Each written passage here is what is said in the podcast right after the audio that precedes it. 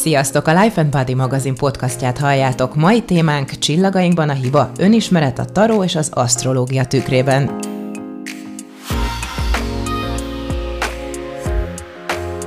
A stúdióban itt ül velem szemben Markó Barbara taró tanácsadó, és az ölében pedig csinos, egy elképesztően cuki tacskó kutyus, jól mondom? Remélem, hogy majd egy képet meg tudunk osztani róla, és akkor a hallgatók is látni fogják, hogy mennyire édes kutyuskád van. És itt van velem szemben Pár Zoltán, asztrológus is. Sziasztok! Nos, a két terület más módszertannal dolgozik, de a holisztikus szemlélet összeköti őket, és ezért gondoltuk, hogy egy közös beszélgetésre hívlak most titeket. Sokan fordulnak hozzátok, de mire hivatott a taró? Kezd szerintem te először, Barbara. Sziasztok, én Markó Barbi vagyok, és azt, hogy mire hivatott a taró, ez egy ilyen nagyon veretes, komoly kérdés, olyan, mintha a taró önmagában valamilyen ö, misztikus lény lenne, ami hivatott lenne valamire. Én inkább azt gondolom, hogy ez egy eszköz, amivel magunkhoz tudunk jobban hozzáférni. Én őszintén szólva nem szeretem, amikor túl misztifikáljuk, és egy ilyen csoda, misztikus lényként gondolunk rá. Eredetileg egy játékkártya volt a taró, szóval én jobban szeretem ezt a megközelítést, hogy igazából mit tesszük fontossá, vagy mit tesszük hasznossá a kártya önmagában Igen, nem igazából szerintem az emberek fejében az van, hogy ez egy kártya, ami nagyon furcsa képek vannak, és jóslásra használjuk, ugye? Na ez az, amire ugrasz. Igen, ez nagyon jól látod, hogy ki szoktam kötni az összes interjúban, meg cikkben, hogy nem szabad a jóslás szót összekapcsolni velem, ugyanis én nem szoktam jósolni, és nem is gondolom, hogy a mai modern embernek ez bármilyen módon jót tenne, vagy hát bárkinek jót tenne, de hát régen nyilván kevésbé voltak az emberek tudatosak arra, hogy az életünk az nem egy mozi, amit így nézünk kívülről, és akkor így elszenvedjük, hanem tehetünk is érte, hogy jobb legyen. Úgyhogy én nem szeretem ezt a jósló megközelítést. Akkor tudjuk segítségül hívni a kártyákat, hogyha elakadtunk? Ha elakadtunk, vagy ha kíváncsiak vagyunk arra, hogy mik azok a részeink, amiket nem jól látunk, és egyébként ez nagyon sokszor előforrást jelent. Szóval nem csak arra jók, hogy meglássuk, ahol elakadtunk, vagy amik a nehézségünk, vagy egy olyan részünk, vagy egy olyan árnyékunk, amivel nem szívesen szembesülünk, hanem ez nagyon sokszor a, az erőforrásaink, vagy a pozitívabb oldalaink is ö, ilyen kevésbé látott részek. Hogy egy kicsit helyzetbe hozunk téged is. Jó. No, és az asztrológiáról mesélj nekem, hogy miért fontos, mire tudjuk használni? Hát az asztrológiát azt sok területen lehet használni. Ugye hát a, régebben a világi folyamatok megismerésére is jobban használták, mint manapság. Manapság azért néhány száz éve jobban előtérbe került az önismeret ezen a területen is. Én is egy olyan jellegű asztrológiai irányzatot, úgynevezett hermetikus asztrológiát tanultam, ami önmagunk megismerését, a belső folyamataink, hajlamaink feltérképezését helyezi előtérbe, és ezáltal megoldást tud kínálni a problémáinkra, mindenféle indítatásainknak a megoldására. Sokan fordulnak hozzátok, de van egy másik oldal is, aki szkeptikus. Nem feltétlenül hisz a taróban, nem feltétlenül hisz az asztrológiában, és van egy 98-as csillagászati földrajztankönyv, ami Ben az olvasható, hogy az asztrológia, csillagjóslás egyfajta áltudomány, és nincs köze a valósághoz. Te erről mit gondolsz? Több mint 8000 éves tudom, úgymond tudományról beszélünk. Egyébként az 1800-as évek végén a Párizsi Szorbonon még tanították is. Ezt mindegy, akkor vették ki, ugye különvált a csillagászat és az asztrológia. Az tény, hogy ugye a mai tudományra alapuló világban mm, ennek egy kevésbé vannak olyan megmutatói, amiket mérni lehet. Nyilván van egy rendszer az egésznek, egy, egy megalkotott rendszere, amit tökéletes, tehát az egy megkérdőjelezhetetlen működő, logikusan felállított rendszer. De nyilván, mint mindenféle ilyen holisztikus dologban, maga a asztrológus személye is belép ebbe a folyamatba, hogy az ő látásmódja mennyire tud azonosulni a pácienssel, mennyire tudja a saját érzéseit, a saját megoldásait figyelemmen kívül hagyni abban, hogy segíteni tudjon a másik félnek. Ezáltal ez elveszti ezt a fajta tudományosan megalapozott mérhetőségét. Egy kicsit a gyógynövényekhez tudnám hasonlítani egyébként az asztrológiát ilyen szempontból, hogy ugye rájuk is rá van írva, hogy népi, több száz éves népi gyógyászaton alapuló, de gyógyszernek nem minősülő készítmény. Valahol az asztrológia is ilyen, hogy több ezer éves alkalmazás áll mögötte, de a mai világban mégsem minősíthető ez tudománynak. Szerintem az emberek folyamatosan keresik a válaszokat a kérdésekre, az élete, életükkel kapcsolatos kérdésekre, és ilyen esetben nyúlnak alternatív megoldáshoz, mint az asztrológia meg a taró. Tud segíteni? Én nem gondolom, hogy a taró teljesen alternatív lenne, vagyis hogy ha mm, beágyazzuk olyan terápiás környezetbe, ami mondjuk nem számít alternatívnak, ott is teljesen jól tud működni. Én nem vagyok pszichológus, nem vagyok pszichoterapeuta, de mondjuk nagyon sokan járnak hozzám úgy, hogy mellette mondjuk pszichoterápiában vannak, és beviszik a taróval kapcsolatos élményeiket a terápiába, oda-vissza működik. Én művészetterapeuta vagyok, ami egy abszolút elfogadott nem alternatív segédeszköz a lelkünk gyógyításában, és ebben használom a tarót eszközként. Én nem gondolom, hogy ahogy én használom, úgy hinni kéne benne, vagy bármilyen ilyen csodálatos elem megjelenne ebben a munkában, illetve hát az elme működése önmagában csodálatos, vagy a, az élet csodálatos, és ez a jellegű csoda jelenik meg a tar- taróval való munkában, ami amúgy mondjuk egy terápiás környezetben is megjelenik, hogy miért pont az az álmom, miért pont ez jut eszembe a Rorschach tesztről, tehát hogy nagyon sok ilyen látszólag véletlen folyamat működik az elménkben, nyilván ezek vezetnek valahova, és ilyen szempontból én a tarót sem gondolom teljesen egy ilyen mm, alternatív dolognak. Mm, nyilván nem tudjuk lemérni és megmérni azt, hogy miért pont azt a kártyát húzzuk, amit, de hát mm, nem tudom, annyira ismertek a szinkronicitás fogalmát, ez Junghoz kapcsolódik, és a jelentőség teljes véletlenekről szól, és egy olyan rendezőelvet ö, mutat ki a világban, ami nem a, a, az okságon alapul, tehát nem egy ilyen odarakom tehát ott van, hanem ö, ugye véletlenekből, vagy véletlenszerűségek rendezik el jelentéstelien ezeket a tartalmakat. Ez olyan, mint mondjuk, amikor kiszórok egy csomó ö, betűt, és akkor felfedezek benne szavakat, ahogy összeállnak. Tehát, hogy, hogy valahogy hogy van valami olyan rendezőelv a világban, ami, amit már meg tudunk figyelni, de nem tudjuk még, hogy hogyan működik, és ez a szinkronicitás, és ez működteti a taróban azt, hogy miért pont azt a lapot húzom, de nem kell benne hinni ahhoz, hogy működjön. Nagyon sok olyan kliensem van, aki nagyon szkeptikus, mondjuk az asztrológiát sem fogadná be, nem fogadná be a, nem tudom, akár még a természetgyógyászattal is szkeptikus, de mondjuk azt mondja, hogy hát lehet, hogy random húzzuk a kártyákat, de ez neki valamit hoz. És akkor használjuk. Szóval, hogy valahogy nem kell a nem kell hinni ahhoz, hogy működjön. És szerintem ez tök, tök fontos. A saját kérdéseitekre kerestétek a választ, és így ismerkedtetek meg ezekkel a módszerekkel, vagy már eredendően másnak szerettetek volna segíteni? Én kamaszként vettem először a kezembe a kártyát, ilyen nagyon klasszikus, szerete a Józsi, szerete a Pisti jellegű kérdéseket tettem fel a kártyának.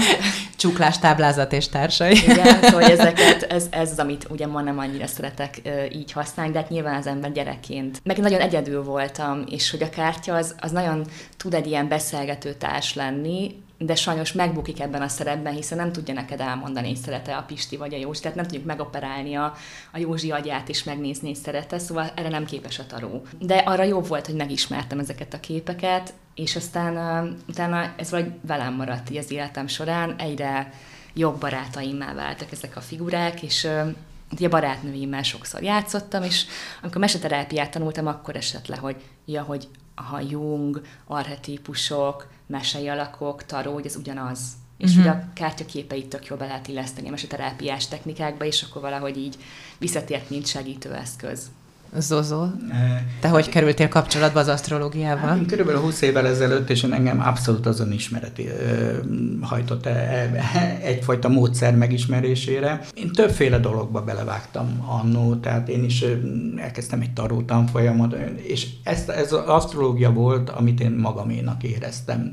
Nyilván mindenkinél megvan az a módszer, amit úgy sokkal közelebb áll magához. És hát hosszas tanulmányok után azért ez szép lassan alakult ki, hogy mások problémáinak a megismerése, másoknak való segítés elég nagy szerepet kezd, egyre jobban kezdett játszani az életemben. Hát ennek kapcsán, pont ha már említettük is Jungot, hogy Jung analitikus pszichológiáját alap, alapul vévő asztrológiai irányzatot is felvettem pont ezért, hogy, hogy ezzel jobban meg tudok másoknak mindenféle dolgokat mutatni. Akkor bontsuk ki, mit szóltok hozzá két területet, és először Barbarával kezdeném, mégiscsak te vagy a hölgy, meg te vagy kutyussal itt. szóval egy kicsit a, a tarot történelmét ismerjük meg. Honnan ered, ki kezdte el először használni egyáltalán, kiállította össze ezt a kártyasort? Én bölcsész vagyok, úgyhogy nagyon szeretem a, a történelmet, nem egy ilyen ö, objektív, lineáris dologként tekinteni, amit, amit mindenki ugyanúgy olvas és lát, és ilyen csak a tényekből állt. Szóval úgy, én úgy szeretem kezelni, mint egy ilyen szubjektív történet, és hogy én mit emelek ki belőle, az nem véletlenszerű, vagy nekem fontos, azt tudom most így felhozni, vagy amit én elvittem magamból ebből a történelemből. Annyit kell arról így alapvetően tudni, hogy nem tudjuk, hogy honnan erednek ezek a szimbólumok, de tudunk bizonyos nyomokat, emléknyomokat, amik már felbukkantak a történelembe, és azokról tudok én nyilatkozni, meg az azokhoz kapcsolatos történetekről. Az első ilyen konkrét emlék az a 15. század eleje Olaszország, szóval abszolút európai a taró. Ez nagyon fontos, hogy ugye sokan azt gondolják, hogy valami indiai dolog lehet, vagy, vagy ázsiai, vagy ugye mindenre azt mondják, ami ilyen izgalmas, hogy biztos Indiából ered, ez ilyen kicsit ilyen vicc. Én nagyon szeretem Indiát, meg sokszor jártam ott, de hogy nem minden onnan ered és hogy a, a taróban nagyon erős szerintem az európaiság, meg az Európa, ahogy ma ismerjük, meg az európai szimbólumok, európai ö, mitoszok, történetek, karakterek. Én nagyon szeretem az olasz kultúrát is, úgyhogy tök közel áll hozzám ez az olasz reneszánsz vonal.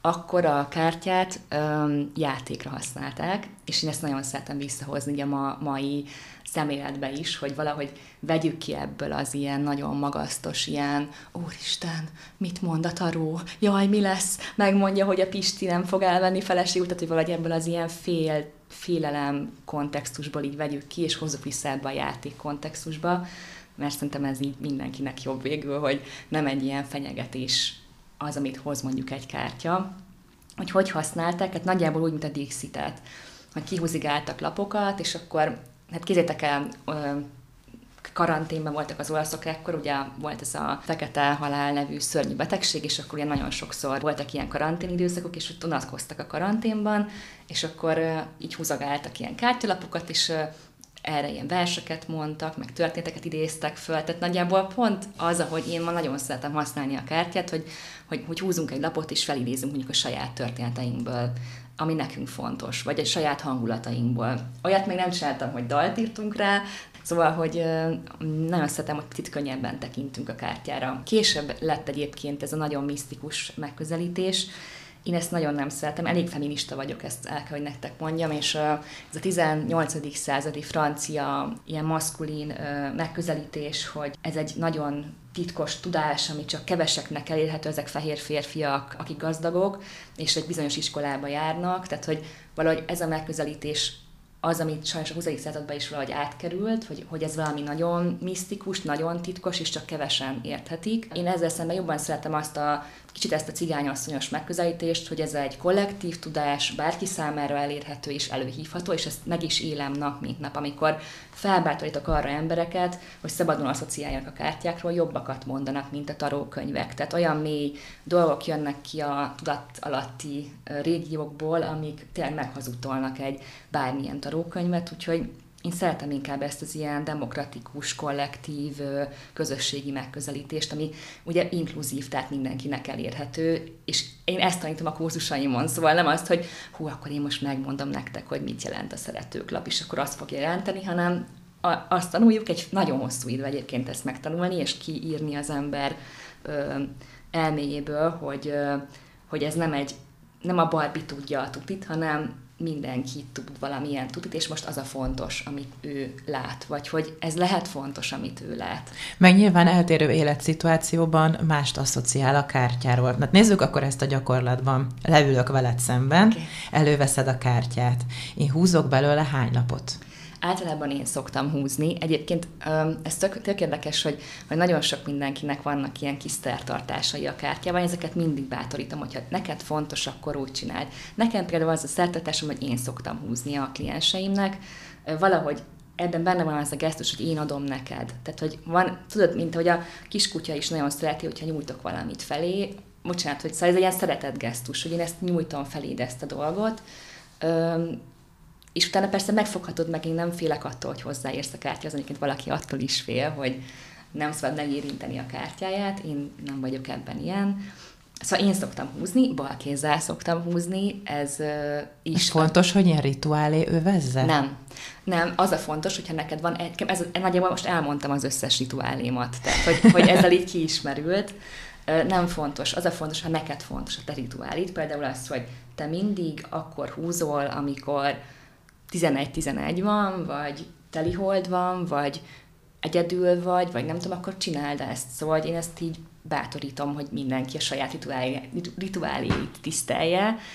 Nekem ez az összes rituálém nagyjából, hogy hogy szeretek bal kézzel húzni, vagy azt képzelem, hogy akkor a jobb agyféltekén jobban bekapcsol, de ez, ez, ez erre nincs semmilyen tudományos megközelítés, én csak így megszoktam, hogy uh-huh. ez mhm. így jó nekem. És akkor hány lapot húzol? Attól függ, hogyha tudom, hogy mennyi időm van az illetővel, akkor azt is figyelembe veszem, hogy mennyi kártyát fogunk tudni átbeszélni. Általában szoktam beszélgetni a kártyahúzás előtt azzal, akivel leülök, hogy tudjam, hogy miről van szó, vagy hogy mi, mi, mivel fogunk most dolgozni, és ez a beszélgetés ez néha hosszúra nyúlik, és akkor annak megfelelően annyi kártyát húzok, amennyi bele fog férni az időnkbe. Ez általában négy, vagy tíz, vagy kettő, vagy egy, tehát attól függ, hogyha 10 percem van, akkor nyilván nem húzok ki 10 eh, kártyát, mert nem lesz befogadható. Úgyhogy így. Mondjuk az egyik kártyán látható, mondjuk nem ismerem a kártyákat, inkább mondj egy olyat, amit, uh, amit most ki tudunk beszélni. Szeretnél húzni? Mert hoztam kártyát. Tényleg? Igen.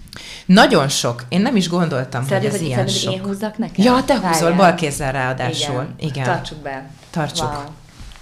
Mit húztam? Ez egy esküvő?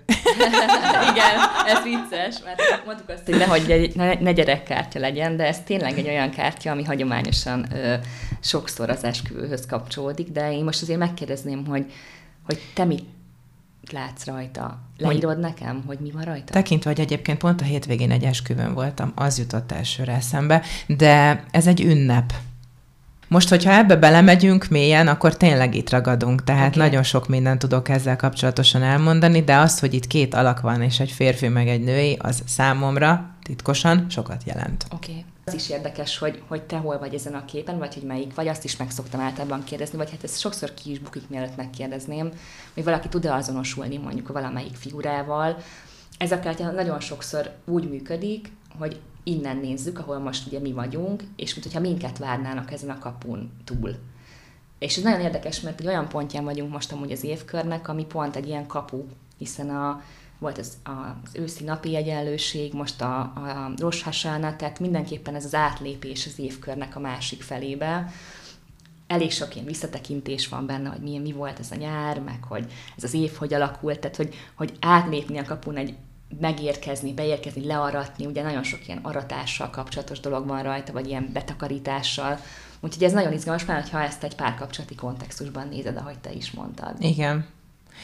Gondolom, hogy nem véletlenül kaptam ezt a kártyát egyébként, de nagyon örülök neki, hogy ezt húztuk. Mondjuk kíváncsi vagyok, hogy még miket lehetne, de nem megyek bele, mert szerintem vagy 40-50 kártyát tartalmaz a pakli. A 78-at. Akkor még többet.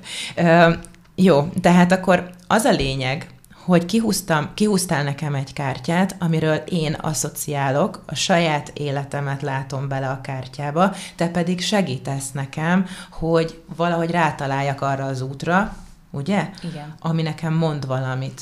Ö, általában nem szoktam így beleerőltetni az embereket valamilyen jelentéstartalomba. Ö, néha nagyon meg is lepnek, mert mondjuk olyan oldalaik mutatják meg egy kártyának, amit én még nem is láttam, vagy láttatnak velem új dolgokat a kártyákban, néha szoktam picit segíteni ebben, vagy, vagy moder, inkább moderálom ezt a beszélgetést, nem annyira ö, erőltetem az embereket valamilyen megmondás felé, hogy már pedig ez azt jelenti, hogy, és akkor te buta vagy, mert nem látod, hogy mit jelent, hanem inkább az az izgalmas, hogy neked hogyan bomlik ki a saját történeted belőle, és tökéletes hallani a hangunkat, ahogy a saját történetünket meséljük.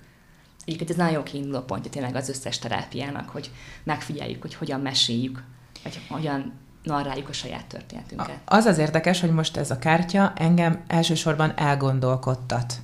És, és az életem egy bizonyos helyzetét látom. De nem tettem fel kérdést neked. Igen.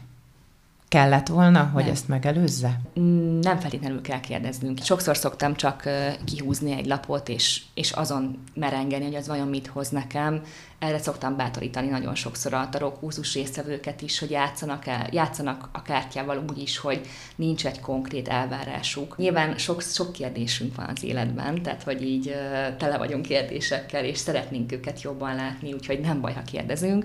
Az nagyon fontos, hogy hogyan kérdezünk például eldöntető kérdést nem érdemes föltenni. Nem érdemes azt megkérdezni a kártyától, hogy elhagyjam-e a Pistit, vagy nem.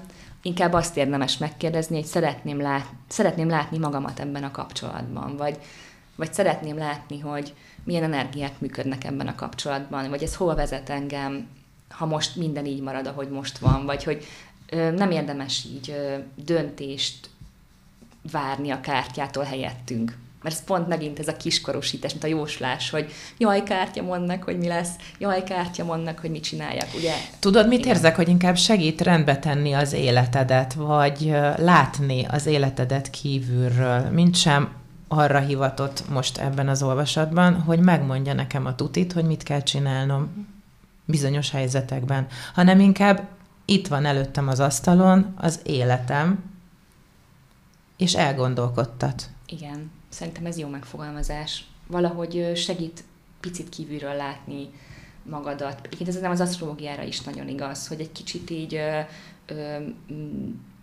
Önismeret. magadból. Tudod, benne vagy egy problémába, teljesen így ugyanazokon a vágányokon mennek a gondolataid állandóan, ugye ezek általában sajnos ilyen, ilyen traumavágányok, tehát hogy hogy hol bántottak engem, vagy, vagy hol szégyellem magamat, tehát ilyen rossz vágányokon megyünk, és akkor egy kicsit így ebből így, így ki tudunk ugratni mondjuk a képek hatására, és kicsit így kívülről megnézni, hogy hogy vagyok én, ki vagyok. És igazából a tutit mindenki tudja valójában, csak valamiért félünk oda menni a tutihoz, mert uh, akkor, akkor változtatni kell az életünkön, az olyan kényelmetlen, mondjuk mit tudom én, valaki örülődik azon, hogy felmondjon el a munkahelyén, igazából tudja, hogy jót tenne neki, hogyha felmondana, de akkor bele kéne abba állni, hogy jó, akkor mi lesz utána, vagy hogy, szóval érted így a, mindannyian tudjuk, hogy mi nekünk a legjobb, csak kell egy kis bátorítás, hogy vagy megnézzük, hogy miért nem merünk oda menni rögtön, ami nekünk valójában jó. Gyakorlatilag ez egy ilyen önismereti játék. Pontosan. Ne haragudj, hogy én mondtam ki, de, de úgy érzem most, Igen. hogy erről beszélünk. Igen. Egyébként én szeretném, hogyha az önismeretnek más pontjain is több lenne a játék. Tehát, hogy én ugye művészetterapeutaként ez nagyon nagy élmény, amikor felnőtt emberek elkezdenek agyagozni, meg meséket hallgatni, és picit így feloldódni abban, hogy a terápia az nem mindig az, hogy egy ilyen morózus ember némán ül veled szemben, nekem is volt ilyen terapeutám, nem volt morózus, de hogy, hogy így némán ült négy évig velem szemben, és én meg így beszéltem hozzá, és hogy, hogy a terápia az nem csak ez tud lenni, az is tud lenni, hogy játszunk együtt, és beszélgetünk, és megosztunk, és rajzolunk, és néha röhögünk, viccet csinálunk belőle, aztán sírunk, hát minden tarokkurzus alkalmon valaki bők, tehát hogy, hogy ez, itt, itt az érzelmek jönnek, mennek, és aztán megnyugszunk, megnyugtatjuk egymást. Olyan érdekes, hogy szerintem a mai világban mindent túl gondolunk. Egyfajtában agyalunk azon, hogy ki mit miért csinál, miért így reagáltam. Úristen, gyerekkoromban nem tudom, mi történt, azért reagálok most erre ilyen furcsán. Szóval, hogy így szétszedjük magunkat és másokat is. Hogy tud nekünk segíteni a taró, vagy miért van szükség rá?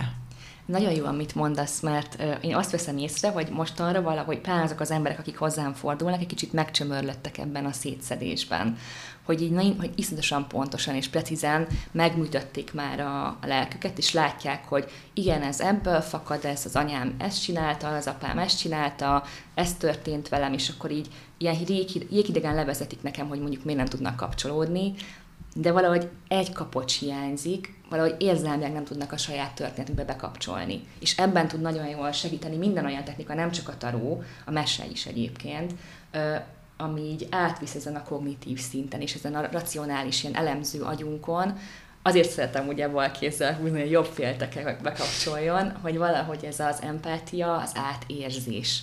Van olyan kliensem, aki konkrétan terapeuta, és iszonyatosan bölcs, és mindent tud, de hogy, hogy így hiányzik az a, az a kapcsolat, és most építi fel, hogy érzelmileg kapcsolódjon a saját történetével, hogy Úristen, mi történt velem? Miket éltem át? És tud sírni rajta, hogy Úristen, így tudom, hogy ez nehéz volt, de most már érzem is. Tudok, merek vele kapcsolódni, és ebben nagyon jó szerintem a kártya. Mi a helyzet akkor, ha nem mond semmit számomra az a kép, amit látok? kedvenc témámhoz érkeztünk. Ez, ez a tarókurzuson egy külön alkalom, és szerintem a legfontosabb, mert ezt az életben is csináljuk ezt szerintem. Erre egy, pont egy terapeut elmutatott rá, hogy az unalom, vagy ez az ilyen lekapcsolódottság, az mindig nagyon fontos jel arra, hogy nagyon fontos témánál vagyunk. Tehát amikor valaki, mondjuk kirakok elé négy lapot, és hárommal iszonyú intenzíven kapcsolódik, a negyedik az azt, hogy kikerüli, vagy azt mondja, hogy hát ez nem fontos, vagy nem érdekes, na nekem az az egyik legizgalmasabb, hogy, mi, hogy, ez, hogy azt miért kerüljük ki, miért lépjük át, és nagyon fontos kincsekre jelennek abban, ami először, amit először eltolunk magunktól. Egyébként én is így működöm, abszolút azért is látom meg másokban, hogy amikor valami úgy elsőre hülye ötletnek tűnik, vagy úgy unalmasnak, vagy nem tudom, ott mindig meg kell néznem, hogy mi van, mert valamiért nem merek vele kapcsolódni. Úgyhogy én azt mindig kiszoktam egy picit így ö, ásni, hogy ott mi lehet nyilván. Tehát azt finoman. a tudat blokkolja. Persze. A tudat azt mondja, hogy hú, itt valami van, ö, nyilván óvatosan, finoman, nem feszegetve a határokat, de ugye azért jönnek hozzám az emberek, hogy egy kicsit mégiscsak maguk mögé lássanak, szóval azért valamennyire motiválnom is kell őket arra, hogy benézzünk oda. Nagyon fontos ez a momentum, amikor valamilyen nem értés vagy frusztráció van egy kártyával, mert mindig rejt valamilyen ö, izgalmas kincset. Ö, én meg szoktam vizsgálni a nem értésnek a minőségét, hogy ez milyen, mégis mi van ott. Ö, kicsit dühös leszek tőle, kicsit csúnyának látom, milyen testérzeteket hoz. Szóval ezeket így mindig kiszoktam ö, nyomozni, hogy itt mi történik. És erre tanítottam ilyen technikákat is most a, a csoportomnak, mert ez ugye állandó probléma, hogy kihúzok egy lapot, és hát ez hülyeség, ez, ez, ez nem mond nekem semmit. Újat húzok. Újat, és ezt csinálják, hogy újat húznak, és mondtam, hogy no, no, no, húzhatsz egy újat mellé. De hogy ez ne ragd el. Igen. Igen. Egyébként uh, sorszerűség van abban, hogy pont azt a lapot kapod, vagy ez teljesen adhok véletlen, uh, pusztán az a feladatot, hogy elgondolkodj rajta. Tök jó, hogy ezt mondod. Uh, a, az előbb lenyomtam egy ilyen speechet a szinkronicitásról, én ezt nagyon hiszem, hogy, hogy van ilyen jelentősi teljes véletlen, uh, és a lapokat nem teljesen véletlenül. Véletlenül húzzuk, de nem véletlenül, azt húzzuk véletlenül. Értem. Teljesen tudományosan megfogalmaztad ezt a dolgot.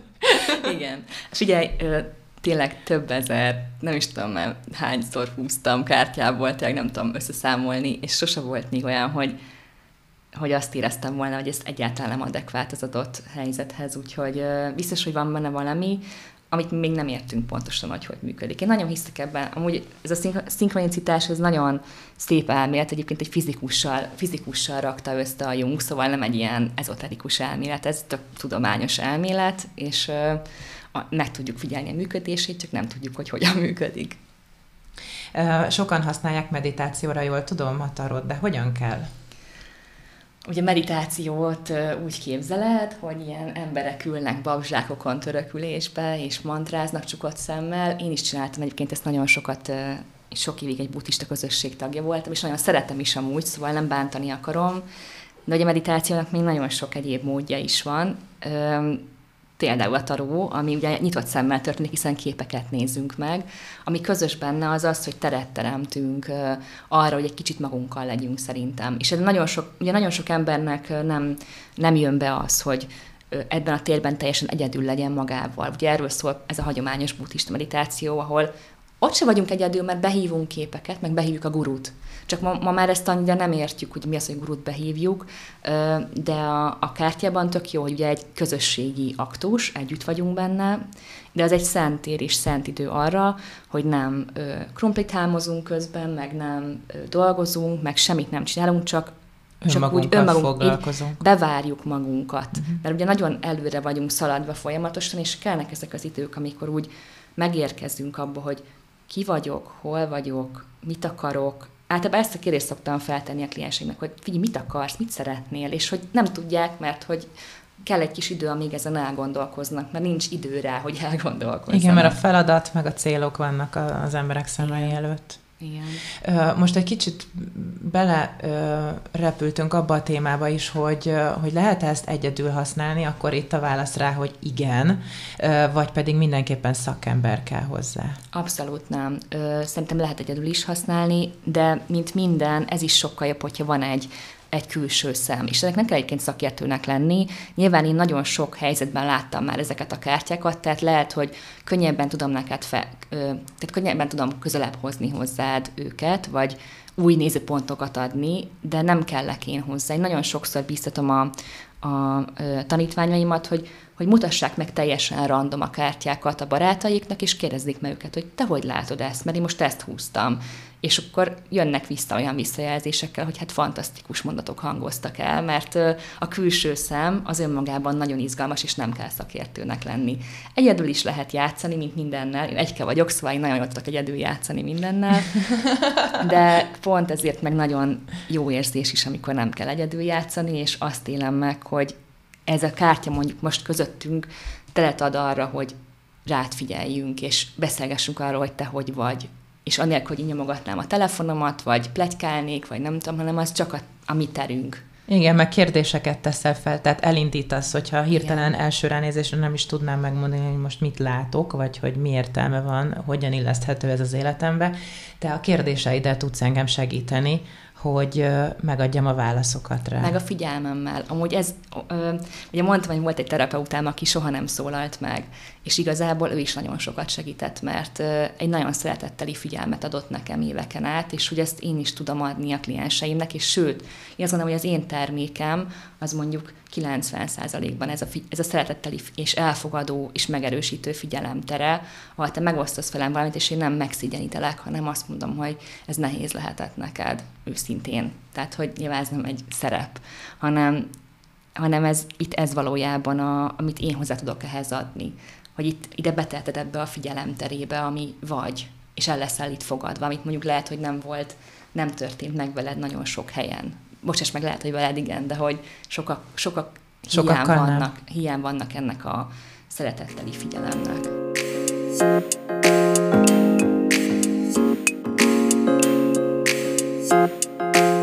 Zozó, most pedig te következel a sorban, így kutya nélkül. Hogyan működik az asztrológia? Hát az asztrológia tulajdonképpen egy az adott bolygóállások pillanatnyi leképezésének az értelmezése. Ugye ez leginkább a mai korban a személyes horoszkópokban mm, fejeződik ki, és ezeket értelmezzük, de ugyanúgy világi események leképezésére is teljesen alkalmas. Szerintem tegyük tisztába ezeket a fogalmakat mindjárt az elején, mert nagyon sokan a horoszkópra azt hiszik, hogy az a csillagjegy. Tehát, hogy a csillag nem nagyon tudja a különbséget a csillagjegy és a horoszkóp, meg az asztrológia között úgy általában. Uh-huh. Hát maga az asztrológia, ez a úgynevezett tudományág, ami az ezzel foglalkozik. A horoszkóp az az ember születési pillanatában felállított adott időpillanatra szóló személyes képlete, ami tartalmazza ugye az ő csillagjegyét is, az aszcendensét és az összes bolygó állását, így, így az összes bolygó állásából következtethető minőségek, tehát így az akaratunk, az érzelmi világunk, stb. stb. a pillanatnyi megnyilvánulását, és azt, hogy milyen hajlamokkal rendelkezünk, milyen indítatásaink vannak, milyen megoldásaink vannak folyamatokra, milyen betegségekre vagyunk hajlamosak, milyen olyan képességeink vannak, amik, amikkel érdemes az életünk folyamán foglalkozni. És itt talán egy kicsit, amiről kevesebbet szokott asztrológiailag szó esni, ez nagyon fontos, szerintem legalábbis, hogy egész fiatal korban is érdemes már megnézni mondjuk valakinek a képletét, csak olyan szinten, hogy a szülő ne akarja mondjuk orvos csinálni abból a gyerekből, akinek művészeti hajlamai vannak. Nagyon sokat látom a mai társadalomban, hogy az emberek nem élvezik a munkájukat, nem érzik jól magukat a mindennapi tevékenységükben, mert nem az adott helyükön vannak, nem azt végzik, amit szeretnének, és ezért nem is tudnak sikeresek lenni benne. Pedig ez meg vagyon írva a csillagjainkban? Legalábbis a képességeink, nem egyről beszélünk, itt nyilván egy adott embernek is 5, 6, 8, 10 féle területen is lehet képessége. De ha homlok egyenesen más irányban törekszem, akkor, akkor az nem fog működni. Tulajdonképpen mit kell néznünk? A csillagjegyünket kell néznünk 30 éves korunkig, és az határozza meg a, a személyiségünket. Ö, aztán pedig az aszcendást, ami meg 30 éves korunk után működik, vagy kapcsol be. Hogyan mm. épül ez föl? Mm, hát ebben egyébként van némi megosztottság asztrológusok között. Az én véleményem az, hogy mindegyik működik egész életünk folyamán. Tehát ugyanúgy, ugyanúgy a, a, a csillagjegyünk, ami bizonyos fajta hajlamokat, tulajdonságokat megmutat, ugye, és magunk az aszcendensünk is, ami a, végül is az a pillanat, amikor megszülettünk, az a felkelő pillanat, az is többféle személyiség azonos minőségeket mutat, és ezek még ketten önmagukban sem elegendők egy ember megismeréséhez. Az összes bolygó bizonyos állása mutatja meg a teljes személyi képünket, és ez, és ez mindenkinél teljesen más. Az fontos tudni, hogy ha valaki mondjuk egy adott csillagjegyben született, sem tiszta az a csillagjegy. Mindegyikünkben van minden, összes csillagjegyből, csak különböző arányban, különböző vegyítésben, különböző minőségekben mi a helyzet akkor, hogyha két ember ugyanakkor születik, ugyanazon a helyen? Még hogyha ikrek ráadásul. Na tessék, tessék. e, igen, mm, ugyan e, e, sok minden benne van az asztrológiában, de e, bizonyos e, olyan lelki folyamatok, hogy miként reagálunk a mi környezetből minket érő hatásokra, az, az, az még az ikreknél is különböző. Ezek a, ezek a folyamatok, ezek egy kicsit másfajta személyiségét tesznek minket.